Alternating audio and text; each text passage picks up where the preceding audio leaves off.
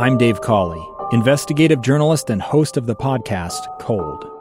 In October of 1985, a woman named Sheree Warren left work at a busy Salt Lake City office. To meet her estranged husband at a downtown auto dealership. She never made it home.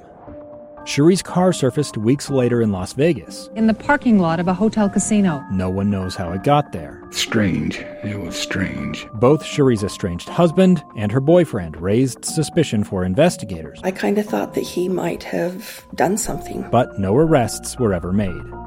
In Cold Season 3, we dig into double lives, make new connections in the case, and examine the difficulty raised by reasonable doubt. We want answers just as much as anyone else. They have creeps like that now, too, so nothing's changed. That's the new Cold Season 3 The Search for Sheree, now available anywhere you get your podcasts. Small businesses bring Utah together. They inspire goodness and connect communities. These are their stories from Mighty Main Street, brought to you by the Utah Office of Tourism and Visit Salt Lake.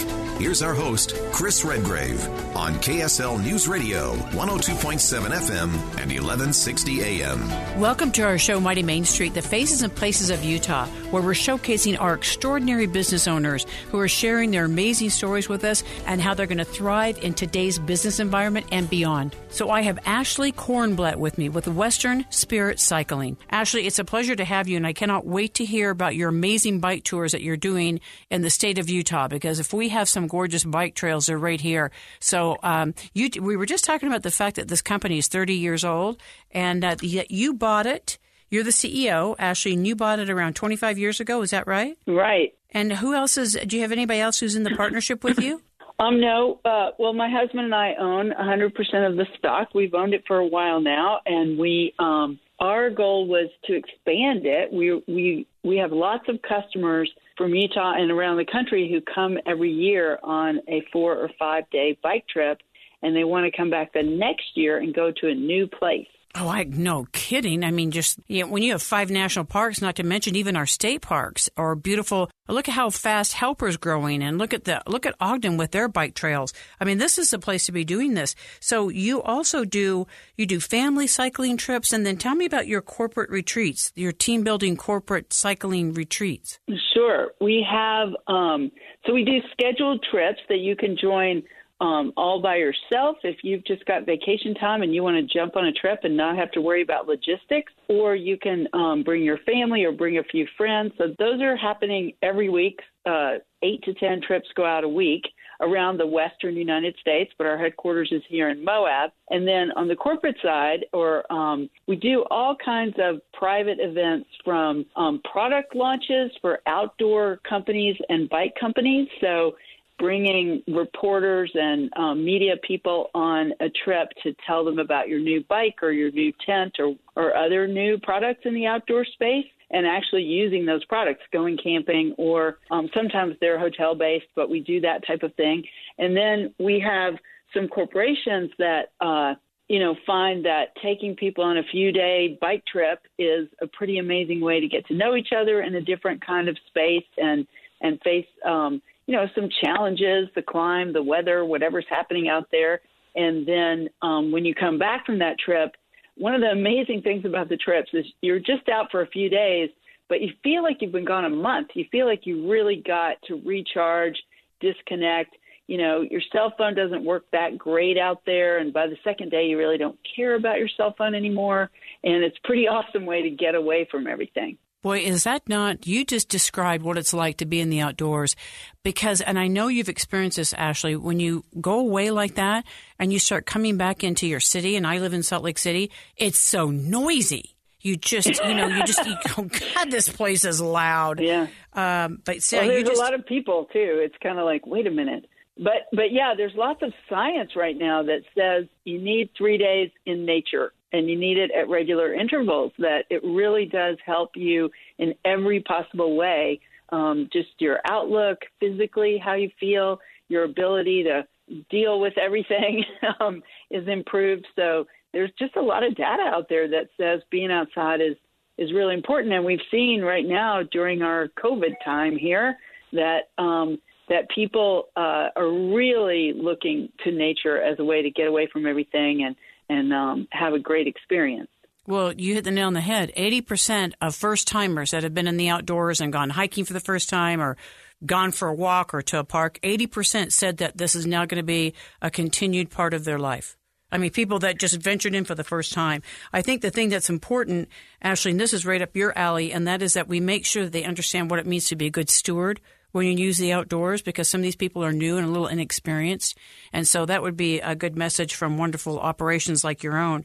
Uh, boy, you have wonderful positive comments about your operation. You have a 4.8 Google review. Uh, and your people say this was a serious glamping bike adventure. And the other thing that I saw mentioned a number of times, and that is how good your food is. So these people are really taken care of. You take care of it from beginning to end.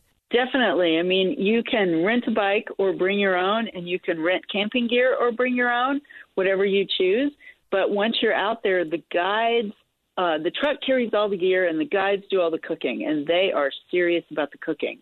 They, um, you know, if you ride your bike all day, you get to eat a lot. That's part of the fun part. Oh, and yeah. so we, um, you arrive at camp and uh, generally you're greeted with like appetizers right away. We make like the biggest bowl of guacamole you've ever seen in your life, and um, and it is it is really fun. And the guides are great cooks and and great stewards. They they um, talk a lot about the history and the animals and the plants and and it definitely opens people's eyes to um, you know to what's out there and how these um, how the plants and animals survive in changing conditions and how important it is to um, you know keep these ecosystems healthy.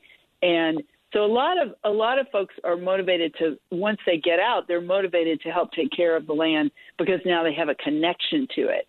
So that's a really important part of what's happening right now. Without a doubt, you know, there's certainly you're certainly having impact as a CEO because the other thing that was mentioned on your website is the attitude uh, how fabulous they, they called it awesome attitude. So that's your staff, you and your staff, and then the storytelling. So they felt very well taken care of, and they enjoyed the storytelling. To your point about uh, about your guides sharing what's going on in the area around them, and uh, give us a you know we're kind of winding down right now, so give us an idea of some of your most popular places where you're taking people where they just want to come back and come back. Well, the White Rim Trail in Utah, if you live in Utah and you haven't ridden your bike on the White Rim Trail, you should definitely do it in Canyonlands National Park. It's not a it's uh it's a good trip for uh, folks of different levels because it um it's if you ride everything, you're the hero of the trip, and if you walk some sections, you're in good company. So that's a great one. And then our Bryce Zion trip is an incredible way to experience those parks.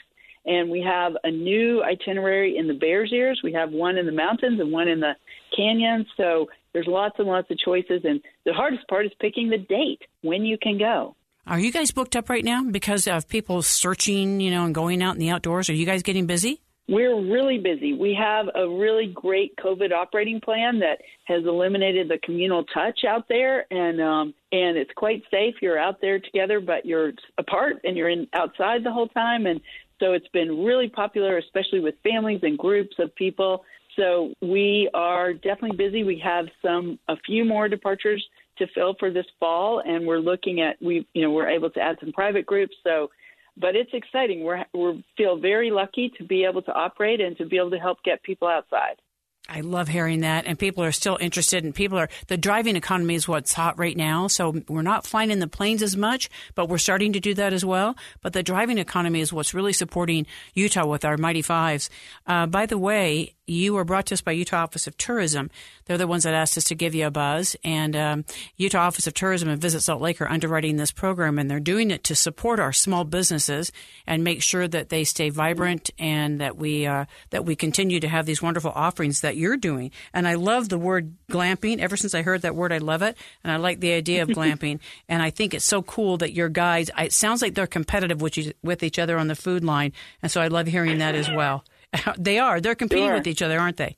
They're they're yes, they do a great job, and it's it's just fun to go camping and have basically a wilderness EMT doing all the cooking and the dishes for you, and thinking about the timing and and planning the trip, so you can just really relax and ride and enjoy the scenery. And we do have trips for all levels. My mother-in-law did our Grand Staircase trip uh, for her 70th birthday, So we have trips that work for everybody, and then we have much more challenging trips that uh, for folks that ride all the time. That's so cool. Would you give us your website so people can find out how they can uh, book this, Ashley? Sure. It's westernspirit.com. We encourage you to let us know what dates you're thinking about, and, and we're happy to help you pick the right trip. Well, thank you so much for joining us, and all the best to you. And uh, and I'm going to book a trip. That's all there is to it. It's really fun. Thank you so much. Thank you for your time. All the best. No problem. If you want to hear this interview again, download the KSL News Radio app or listen anywhere you find great podcasts. Just search Mighty Main Street. We're coming right back on KSL News Radio 102.7 FM and 1160 AM. It's the story of an American held in a dark Venezuelan prison. Then all of a sudden, they all kind of lined up. They pointed their guns at me. And this is the point where I thought, I'm going to die today. I'm Becky Bruce. I spent a year working on Hope in Darkness, which now has more than 2 million downloads. Find it on kslpodcast.com or wherever you listen to podcasts.